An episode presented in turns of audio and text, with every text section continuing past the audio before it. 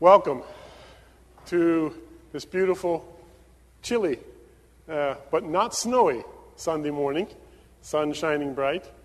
Let's uh, prepare our hearts and minds for worship and joining prayer. Almighty God, you pour out the spirit of grace and supplication on all who desire it. Deliver us from cold hearts and wandering thoughts, that with steady minds and burning zeal we may worship you in spirit and in truth, through Jesus Christ our Lord. Amen. Our help is in the name of the Lord, creator of heaven and earth. Grace to you and peace from God our Creator and the Lord Jesus Christ. God calls us by name. And we answer, Here I am. God calls us by name. Speaker, servant. Let us worship the God who claims us and calls us. Sends us forth as children of blessing. Come, let us worship the Lord.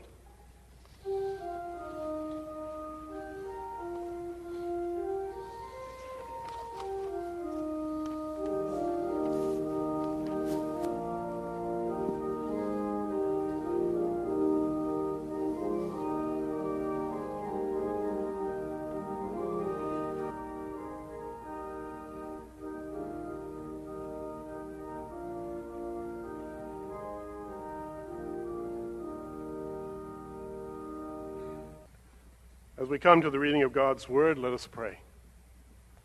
Lift up your hearts. Let us lift them to the Lord our God. Almighty God, whose Son, our Savior Jesus Christ, is the light of the world, grant that your people, illumined by your Word and Spirit, may shine with the radiance of Christ's glory, that he may be known, worshiped, and obeyed to the ends of the earth.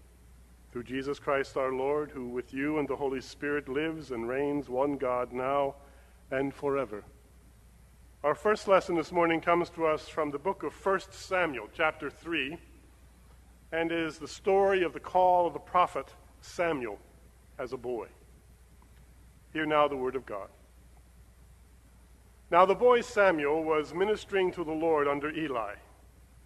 The word of the Lord was rare in those days. Visions were not widespread. At that time, Eli, whose eyesight had begun to grow dim so that he could not see, was lying down in his room. The lamp of God had not yet gone out, and Samuel was lying down in the temple of the Lord, where the ark of God was. Then the Lord called, Samuel, Samuel. And he said, Here I am.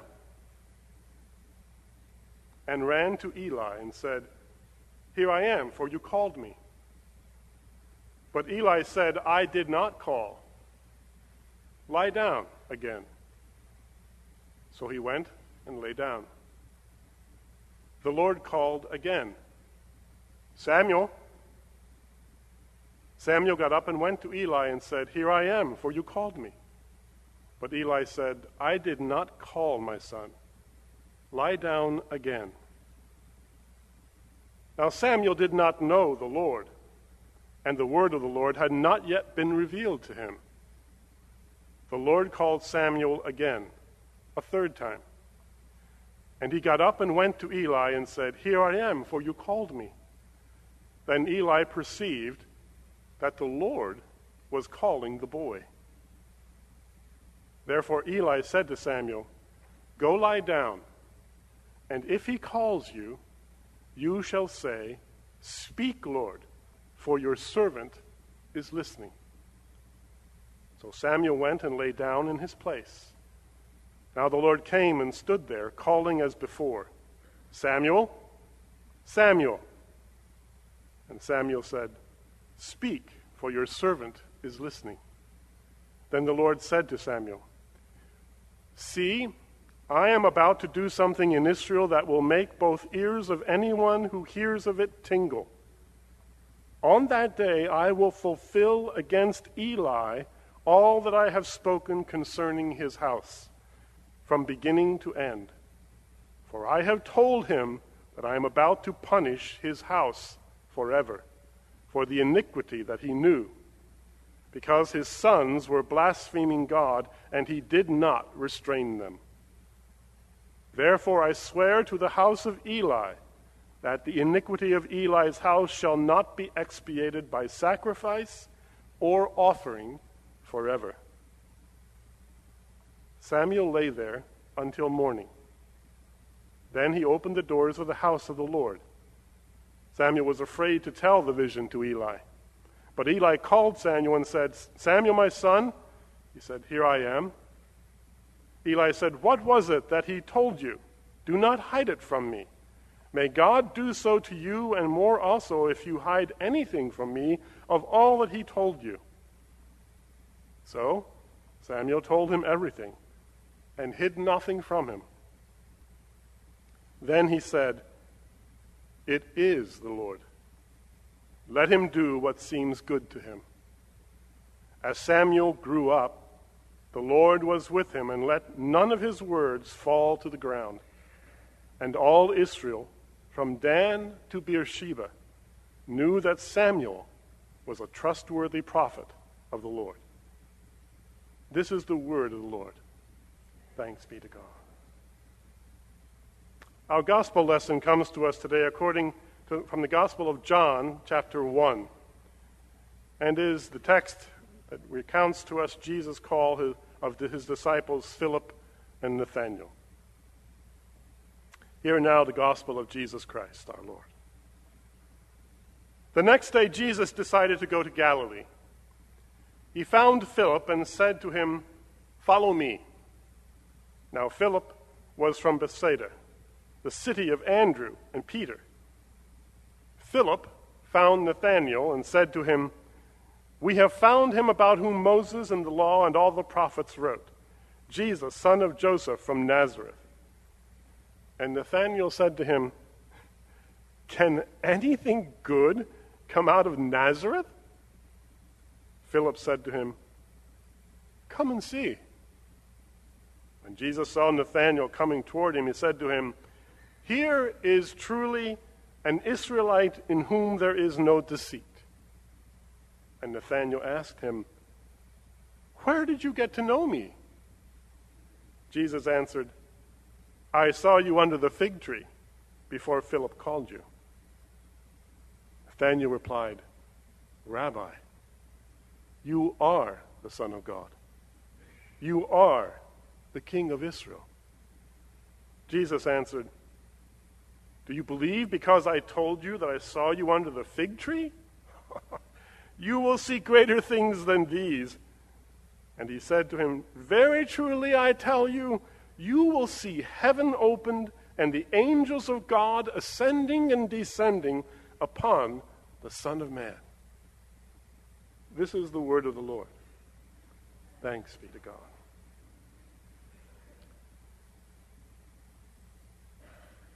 This past semester, I was privileged to go with students from Trinity House, uh, Rutgers Protestant Campus Ministry, to the uh, museum in Philadelphia to see the display of the Faces of Jesus by Rembrandt.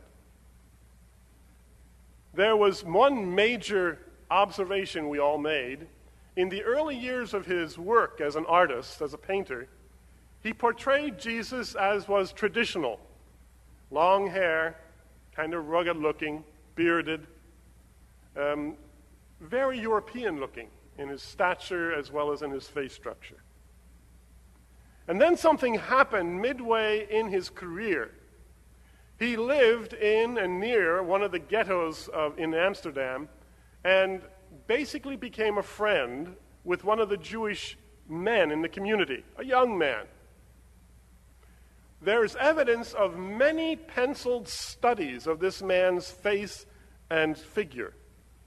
And then all of a sudden, we see Jesus being portrayed in Rembrandt's paintings in a completely different way. The faces of Jesus begin to look like the face of the Jewish man that he had befriended. Unbeknownst to many, that practice became not only an artistic expression of Rembrandt's genius, but it became a very, very significant theological statement that even today takes us to a place of breathlessness. Because you see, when Jesus is idealized into this figure, how many of you have that painting in your homes, like my grandmother did, of Jesus knocking on the door? Or Jesus praying in Gethsemane? Or the face of Jesus that looks like something straight out of, of uh, Midwestern Iowa? Okay, with long hair, kind of like Mike Mishkovsky. Remember Mikey? Yeah. It was that kind of Jesus. Rembrandt portrays Jesus in his paintings as a real Jew. A real Jew. What a tremendous move on his part. Because for the first time in the artistic world, a theological statement has been made that would rattle the cages of many theologians for decades, if not centuries, to come. How dare him portray Jesus as a man? An ordinary Jewish man at that.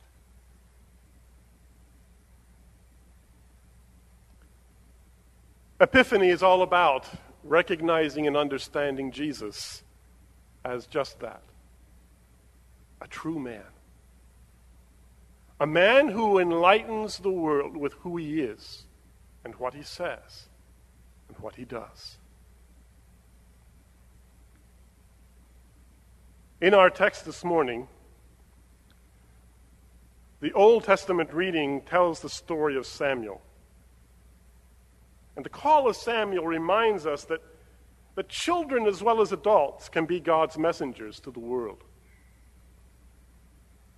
God is moving, you know, through boys and girls listening to children's sermons or having their diapers changed in the church nursery. Why, in Jersey City, there's an entire church of just children. Did you know that? Everything is done by children under the age of 16. Whole church is run by kids. Samuel is both an unlikely and likely candidate for divine inspiration. He is a child and hardly expected to hear the voice of God, and yet he does. And yet, from the beginning of his life, he was a child of promise. His mother dedicated him to God, and her fidelity to her promise may have opened unexpected pathways of divine presence in his life. In the call and response of Samuel, the care that others have for us, their, their vision of our possibilities creates a field of, of resonance that enables God to be more present in our lives. In seeing and honoring God's presence in our children, and that means all of our children, at all stages of their lives, we actually can awaken spiritual life and growth and inspiration within them as well as ourselves. But the call of Samuel reminds us of something else. It reminds us that there is the requirement of community to be fully understood and understanding of God. It takes time for Samuel to discover that this nocturnal voice he hears in a dream, a whisper, or an inner inclination comes from God and not from Eli. You see, sometimes it does take a process of discernment to discover which of the voices in our lives is most, most authentic to our vocation as God's loving and beloved children. That's why Samuel sought Eli's guidance. All of us sometimes need mentors who call forth our ability to hear God's voice and movements in our lives. And that, of course, is part of the journey. The journey of understanding God's call on our lives is always both an inward and an outward journey. The next time you're in a grocery store walking down the cereal aisle, take note of something, please, that if you glance up at the tiny $7, $7 bottle of maple syrup on the top shelf, and on the bottom shelf see the uh, Hungry Jack at only $3, there's a reason why that price is different. In this economy, you may ask yourself, well, of course, it's more important and significant to take the cheaper bottle. But when it comes to syrup, there's a reason that the real stuff is pricey. Through a slow and painstaking process, the traditional Native American art of maple sugaring takes large quantities of an essentially useless substance and turns it into something worth sketching or, or, or worth stretching your grocery budget to buy. First, the workers ventures into the deep woods called the sugar bush and use hand drills to make small holes in the trunks of the maple trees. A metal tube called a spile is tapped into each hole, and a bucket is hung on each spile. The sap then begins to drip into the buckets, is thin and clear, just like water, with only a hint of sweetness. And on a good day, 50 trees will yield 30 to 40, 40 gallons of sap. As the buckets fill, they are emptied into large kettles that sit over an open fire. The sap comes to a slow boil, and as it boils, its water content is reduced and its sugars are concentrated.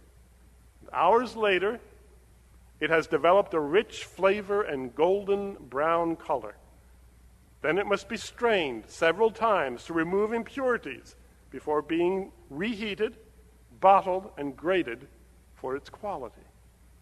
And the end product of those 30 or 40 gallons of sap is approximately, approximately one gallon of maple syrup.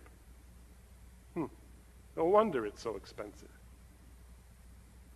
The process is slow and tedious, but the best of the best is the product in the end. When we come to Christ, like raw, unfinished sap, we could have been tossed aside as worthless. But God knew what He could make of us. When God sought us and found us, God's skillful hands transforming us into something precious, sweet, and useful. But it took time. It took lots of heat, lots of stirring, lots of straining, lots of purifying. The long and often painful refining process then brings forth a pure, genuine disciple, easily distinguished from cheap imitations, as was Nathanael. A young man, probably a bit of a mystic, sitting under the tree, thinking about God, thinking about the things of God and when he is presented to this man from Nazareth,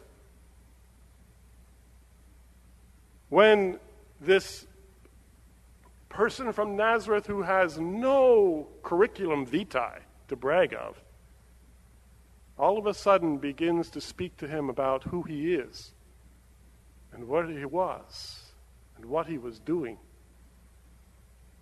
brings forth a, the very first public confession that this Jesus of Nazareth is, in fact, the Messiah, the anointed one, the Son of God, the King of Israel.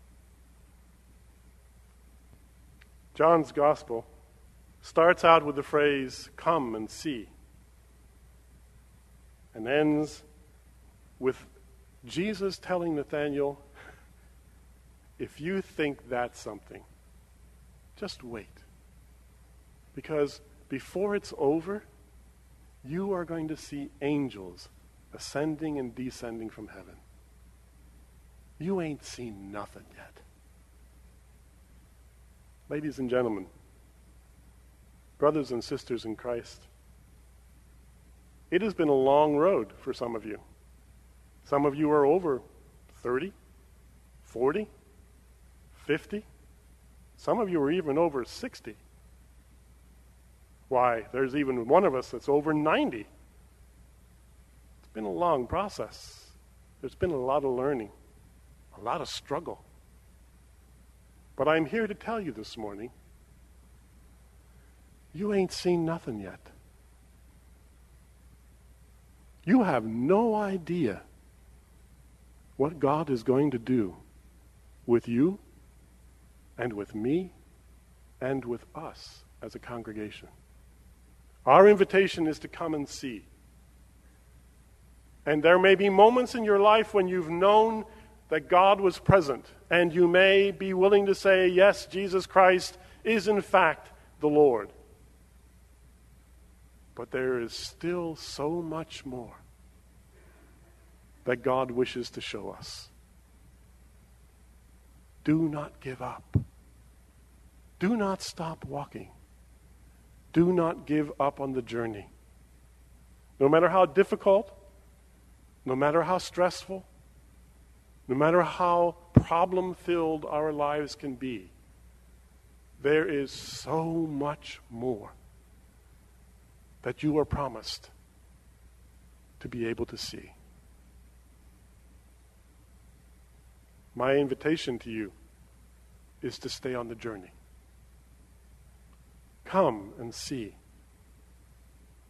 this Jesus, who, like you and me, is in fact the Word of the living God. Let's pray. Almighty and everlasting God, you are not an old man in a rocker sitting in heaven. You are not a prejudiced old goot who only chooses people that does it your way. You have a history of picking people who fight back, who rebel, who are not very good at following. You are prone to call even children. And there's part of us that says, What kind of God does that? But today,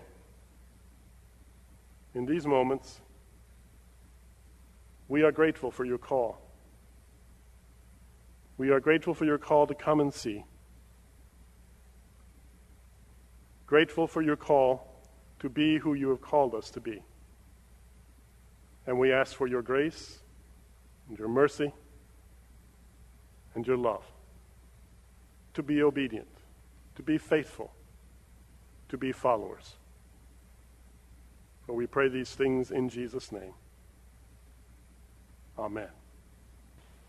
I believe in God the Father Almighty, creator of heaven and earth. I believe in Jesus Christ, his only Son, our Lord. He was conceived by the power of the Holy Spirit and born of the Virgin Mary. He suffered under Pontius Pilate, was crucified, died, and was buried he descended to the dead. On the third day, he rose again.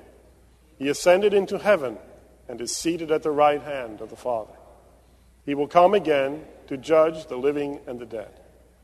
I believe in the Holy Spirit, the Holy Catholic Church, the communion of saints, the forgiveness of sins, the resurrection of the body, and the life everlasting. Amen.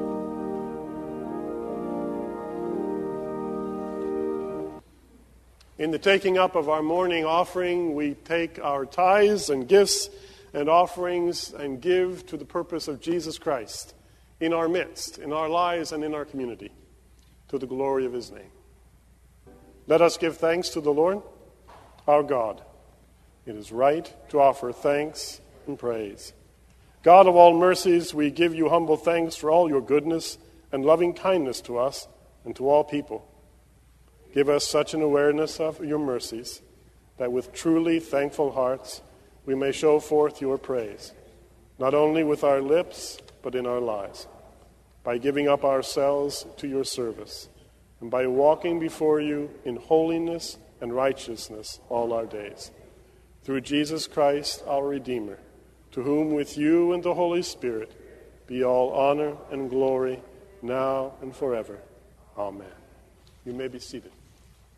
It is now our work of worship to pray, to share with each other concerns, and then to lift our words in prayer to the Lord as God's people.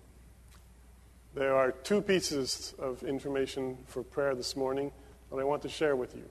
Uh, one, um, Nathan's wife, uh, Kathy, uh, is in the hospital and is very seriously ill. Uh, we want to pray for her and pray for her successful um, coming through of this medical uh, condition. And also, um, Ivan, uh, this past week, had surgery that was very successful as well. And we're glad that uh, God answered our prayers for him. Lord God, you are closer to us than our very breath. And you know each of us better than we know ourselves.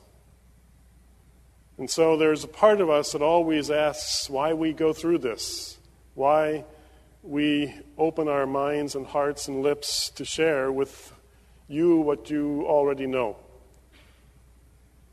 And I think that the, the joy or the blessing in doing it is for us.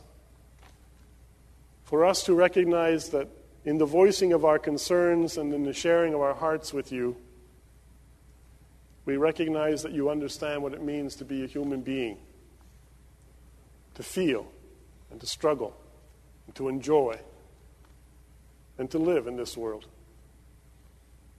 For this grace and for this opportunity, we are grateful this morning.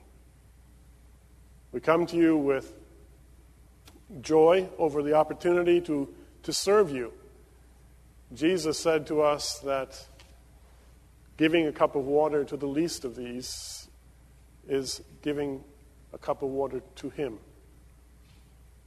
We shared our lives and our resources, our time and our spaces with 14 needy folks this past week, and we were very mindful of the fact that you were with us and you were in our midst. And we are grateful for that blessing. Grateful for each moment given, each resource shared, each life made better in service to each other. We are grateful this morning, Lord, that you, in all of your wisdom and mercy and love, are able to help us and come to our aid in times of great need. We pray, Lord, for the King family, that you would console and strengthen them. We pray for Kathy and her family, for Nate, and we ask, Lord, that you would console and be with them as well. That in both of these cases, Lord, you would bring healing, comfort, strength and trust of you as a God who knows what is best. And may your omniscience and your wisdom become a source of strength and encouragement in moments of great darkness or grief or fear.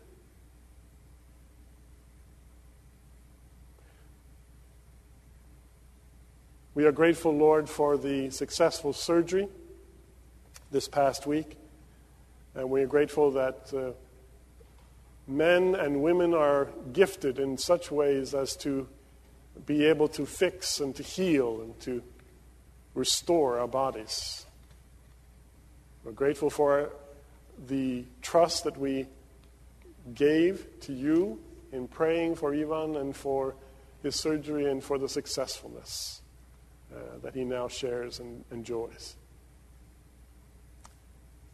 As a congregation, we are grateful, O Lord, for your blessing upon us, for the resources you have given us, for the lives that you have uh, put together to share and to work in your kingdom. And we ask your continued guidance and blessing upon us. There are many, many churches like us throughout the East, even within our own classes, uh, struggling to find its, their way in ministry and in, its, in, in placing ourselves into the culture in which we live. We ask, Lord God, for continued guidance and wisdom.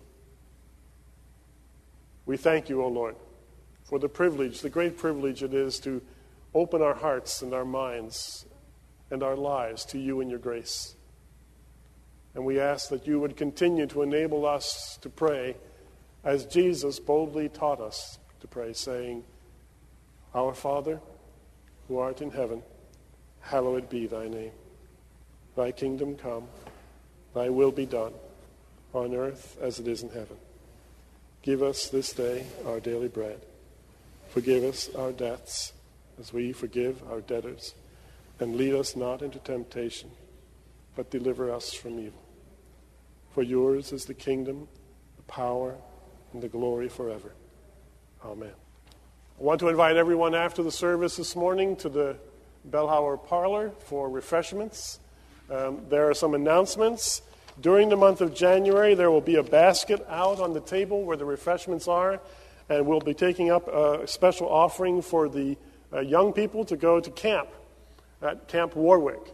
Um, those monies will be used to help pay their registration, and I think that the importance of that can be seen in our text this morning. It is at camp sometimes where God's Spirit really does speak to the hearts of young people and calls them into lives of service. And so, this experience, I think, is, a, is a, not only a valid one, but a valuable one uh, that we want to encourage in the life of our young people. On the 27th and 28th of January, um, the first Welcome Home House uh, will be um, basically uh, refurbished. Uh, the house is 180 Redmond Street here in New Brunswick. Um, we are the sponsoring congregation for this house, which simply means that we become a place of resource for them. Um, the grant that has been given pays for their rent and their utilities, and we are basically there to help them if they need in terms of furniture or assistance in the life of the house. Um, the work project for the 27th and 28th is from 9 to 4, and they need anyone with any kind of skills electricians, carpenters, plumbers, plus lots of hands who know how to clean and paint and, and uh, just general um, uh, maintenance of the house to get it ready. Uh, they'll be tearing up carpeting and putting down new carpeting uh, and basically throwing out upholstered furniture, uh, redoing other furniture that's in the house that remains with the house. Um, it's a great little house. It has room for five people to get five men off the streets. Those men have already basically been chosen, uh, will be interviewed this coming Sunday, not today, but next Sunday. Um, and we also have five more for the second house, uh, which is basically going to be uh, dedicated by the 1st of March. So there'll be two houses in New Brunswick uh, that will be communities of folks who used to live on the street and now have a home. And uh, we're going to be part of that. It's exciting. The last week of January and the first week of February, we'll be hosting the men's shelter, and we're going to be doing it for two weeks in a row uh, as an experiment. Um, that's coming up at the end of January, beginning of February. Uh, Judy shared with the congregation this morning about the fish shelter this past week. Um, two of our interns, social work interns, helped us with that uh, because the students were still on the Christmas break we didn't have any students from uh, Theta Chi, but they were already uh, committed to being here for the men's shelter. And uh, Kathy has already posted the sign up for flowers for the new year on the bulletin board. Um, and we want to encourage any of you who would like to place flowers in the worship service uh, to sign up today during coffee hour. Immediately after the service, I would like to uh, meet with the consistory in my office for a brief meeting uh, Mark, I'm going to ask that you take the confirmation class uh, over to Trinity House. Uh, the film is on my desk and ready to go. Uh, I even got the furniture set up over there, so it's all set to walk in and just do it. Are there any announcements that I missed the bulletin or that need to be shared this morning as we gather? If not, let's stand to sing our closing hymn.